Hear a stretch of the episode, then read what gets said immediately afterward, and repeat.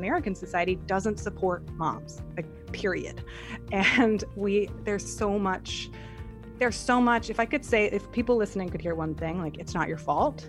Um, we could do so much better to support mothers and if the best you can do is like shower once a week, like you're doing a great job.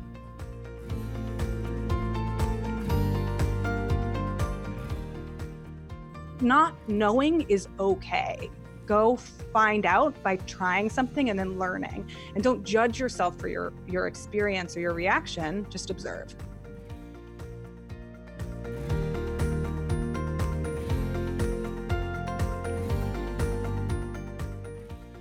Welcome to the Mother Honestly podcast. This is your host, Blessing Adesina, founder and CEO of Mother Honestly. On this show, we interview ambitious women that are thriving in and beyond motherhood. Expect honest and real conversations that will encourage and inspire you to take actions on your dreams.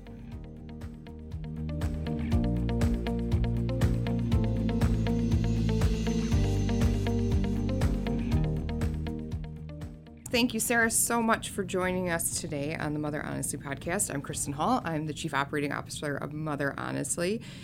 And Sarah Peck, you are the founder and executive director of Startup Pregnant, is one of your many titles and accolades that you have. So I would love for you to tell us a little bit about your lovely self, what you're up to, what you're most focused on, and give our listeners a great idea of who you are.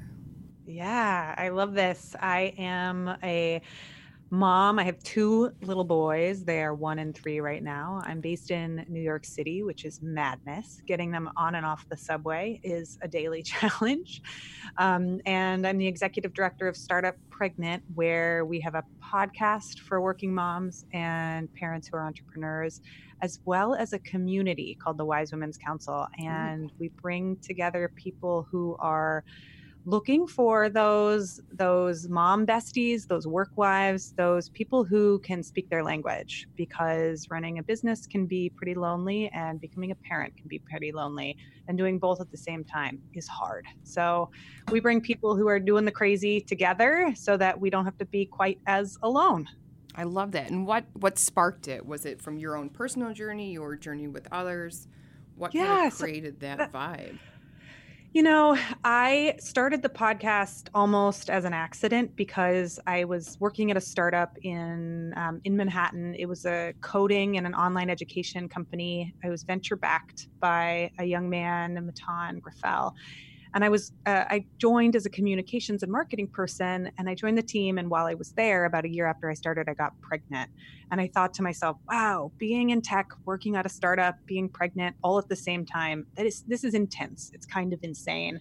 And I pitched a book proposal to uh, an agency here in New York City. I said, you know, I like I'm happy to write about my experience. It might take me a minute because I'm really tired and I'm vomiting in the first trimester, but I would love to write about this. And they said, you know, we don't have enough stories about you know women entrepreneurs especially at the motherhood at the intersection of motherhood and entrepreneurship we would love to see a book proposal i worked for a long time on putting a proposal together and it um, you know, the best way to say it is like eh, the great stories usually have a great hook.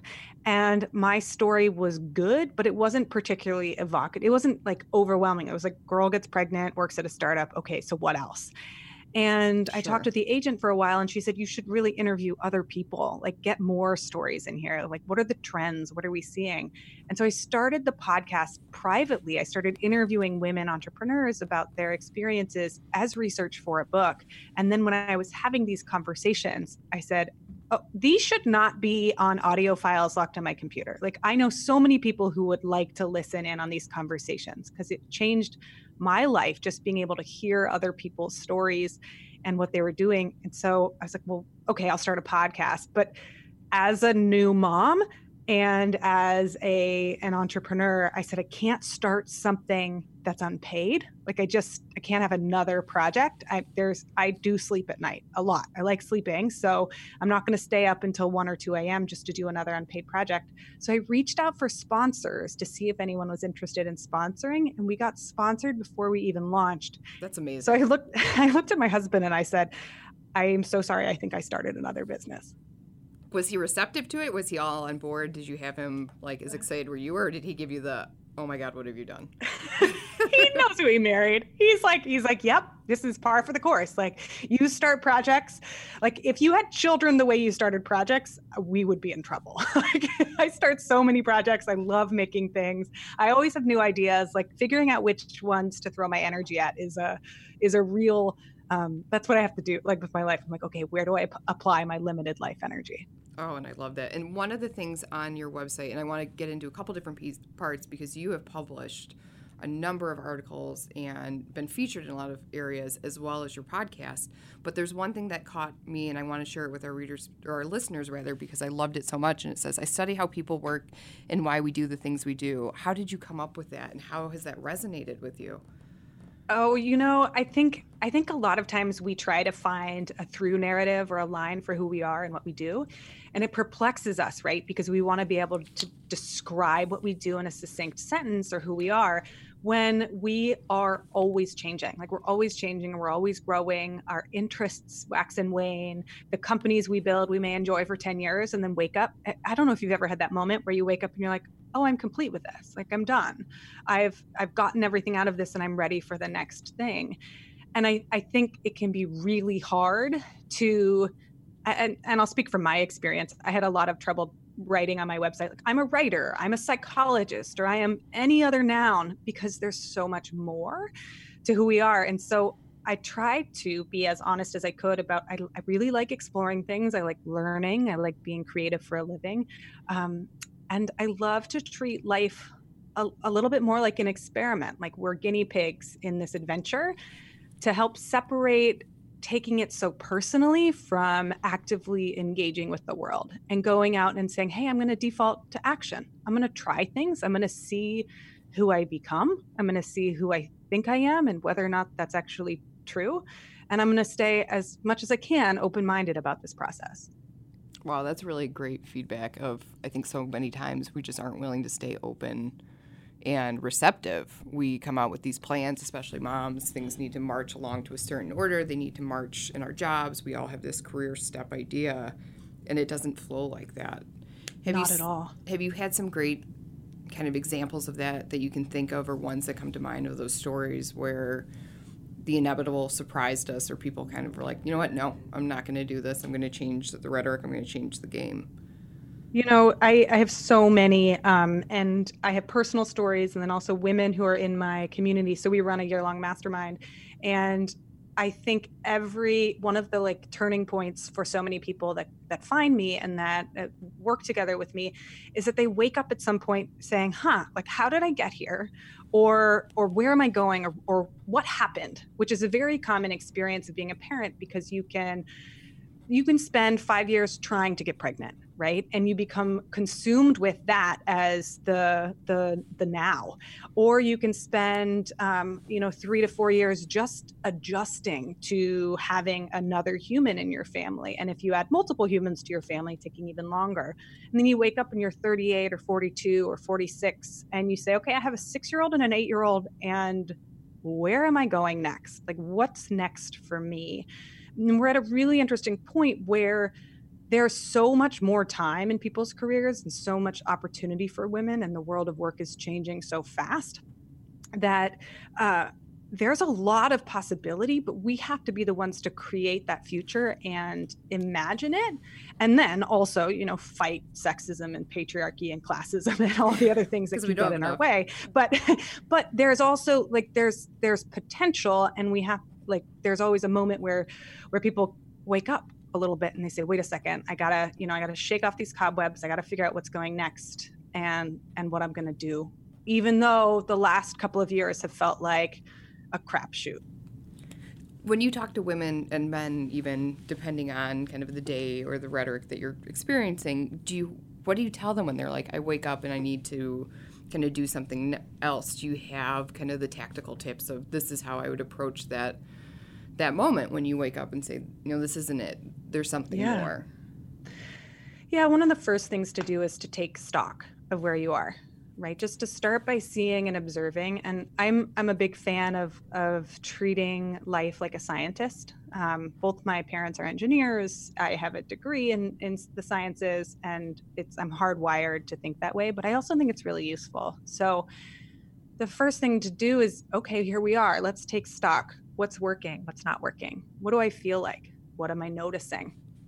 And just that data collection and that reflection process can be so incredibly useful.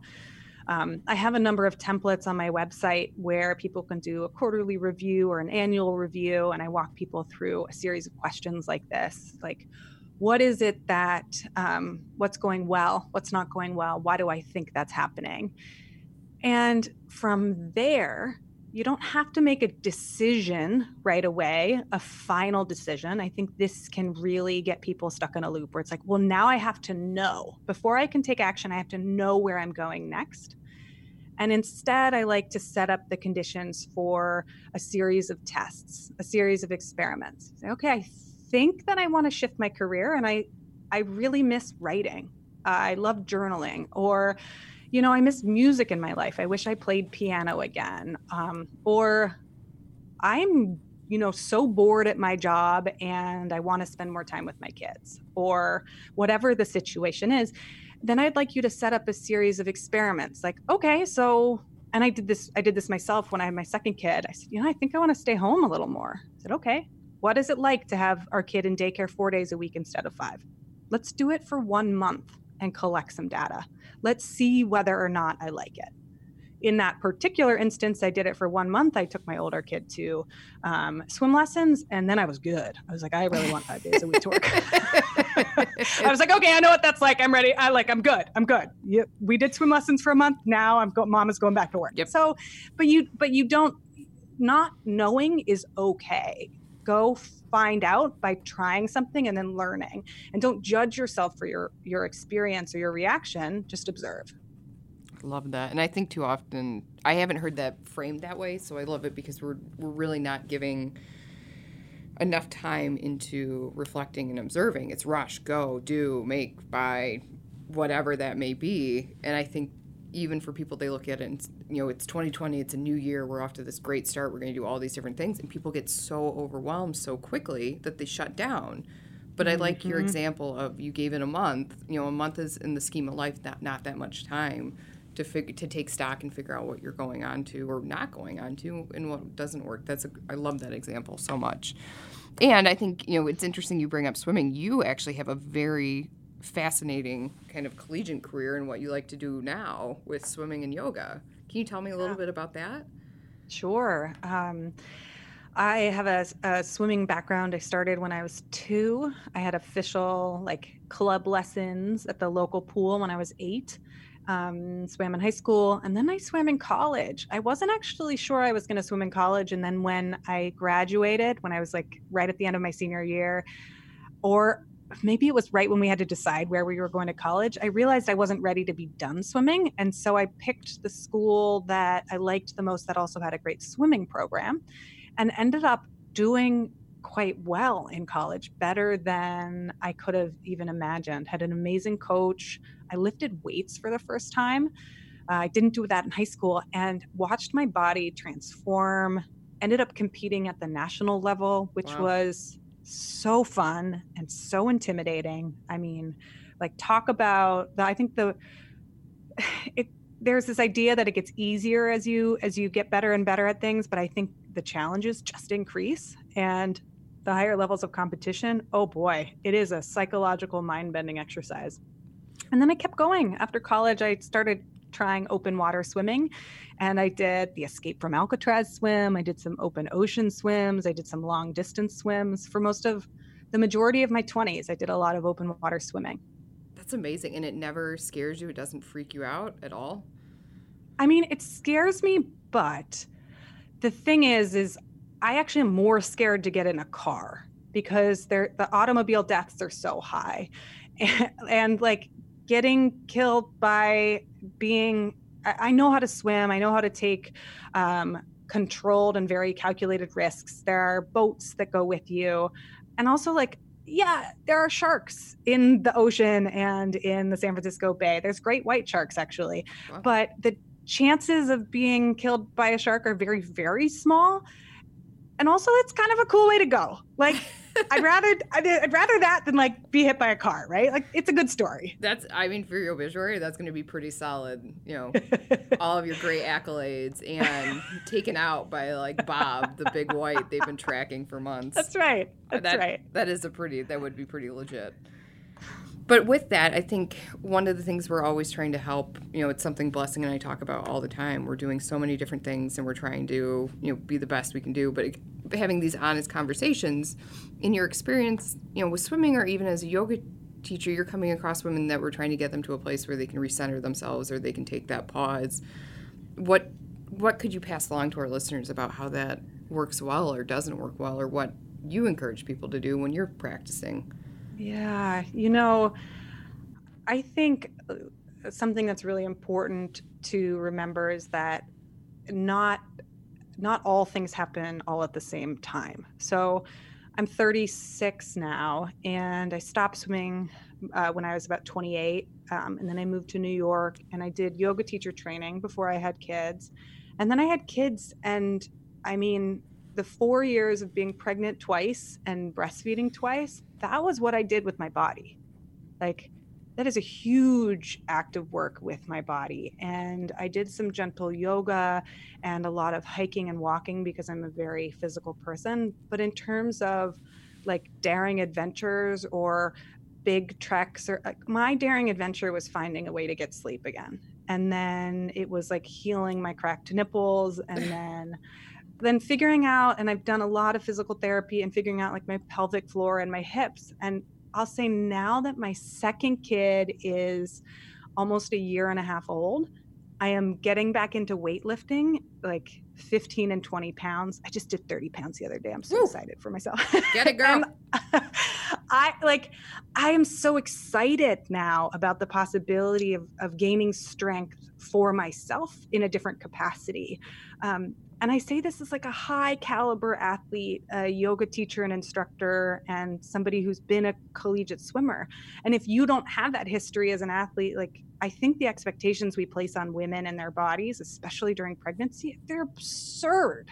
Yes. They're, uh, they're so unbelievably out of touch with reality. And like, like getting a massage, taking a hot bath, going on a walk with a friend and a kindred spirit like these are those were my bars for self-care during um, that early postpartum period and then then once your last child is two starting to find your way back i think is is a reasonable goal and I think for a lot of women, the to your point about the expectations is I had a friend that just had a baby and she's like, when am I going to feel like myself? And I was like, honest answer, not probably this year.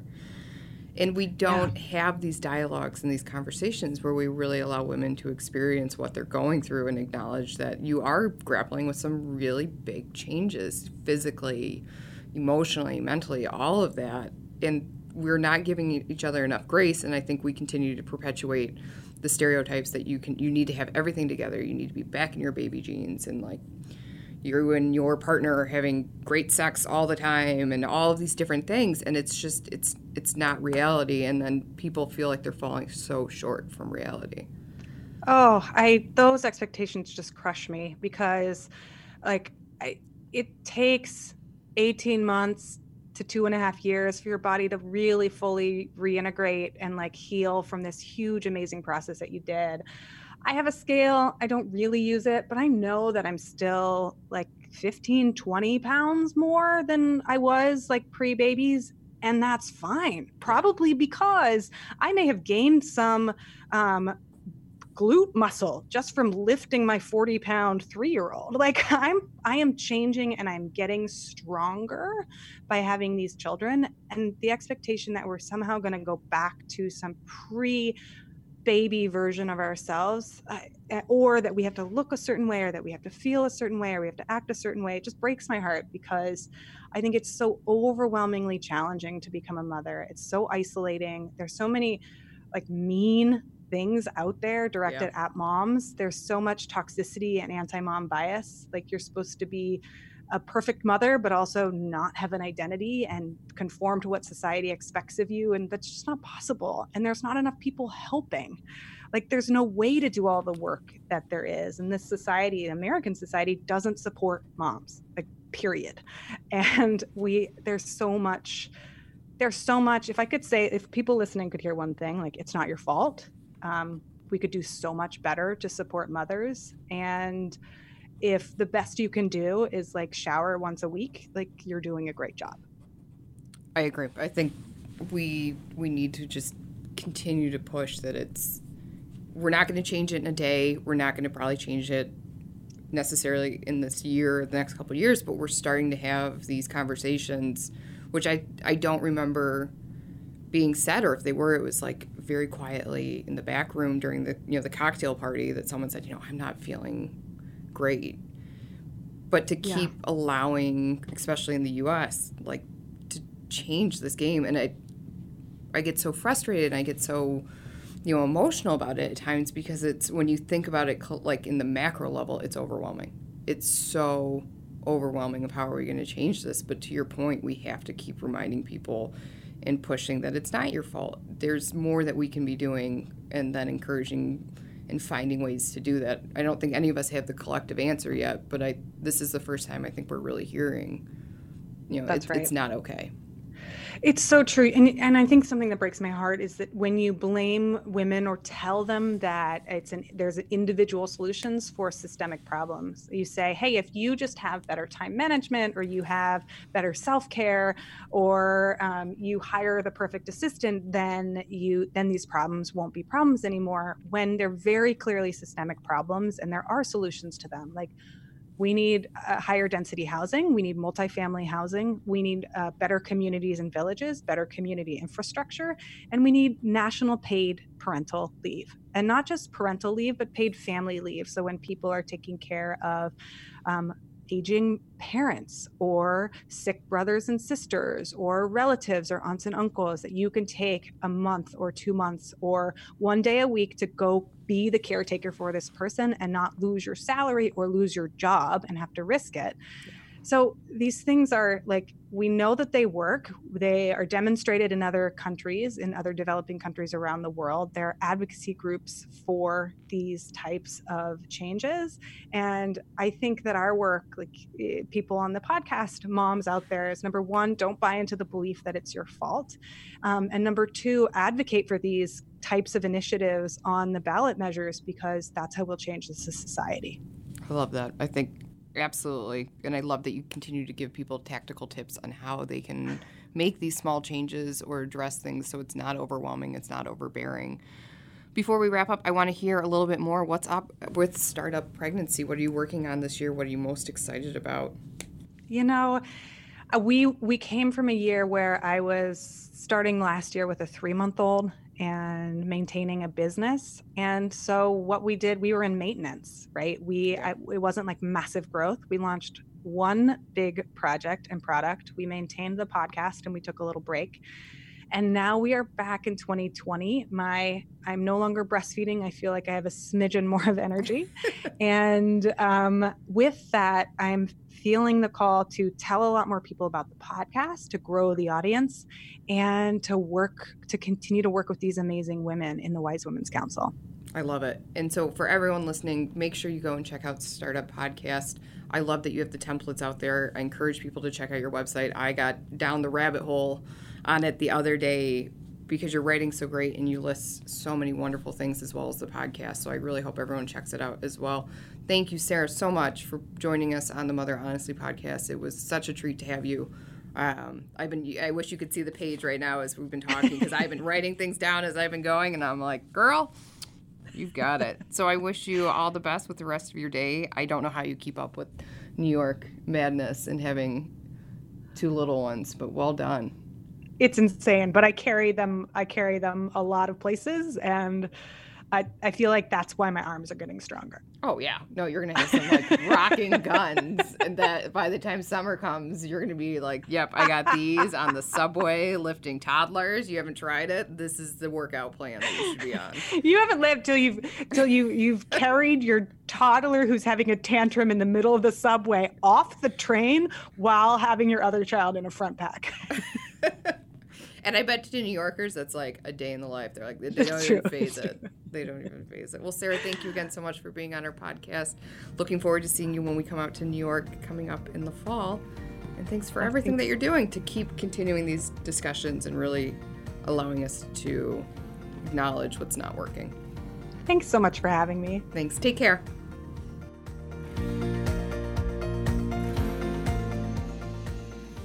Thanks for tuning in to the Mother Honestly podcast. If you want more of what we're talking about, head to motherhonestly.com for relevant content for mothers at work, in business, and those figuring out their next steps. Mother the Summit 2020 will be here before you know it. Save the date in your calendar for October 1st and 2nd at the Brooklyn Expo Center, New York, where 1,000 plus women will rise together in motherhood. I'm asking you for a favor Please rate and review our podcast. Your reviews help us grow, and we love growing here at Mother Honestly. Bye for now. See you next week.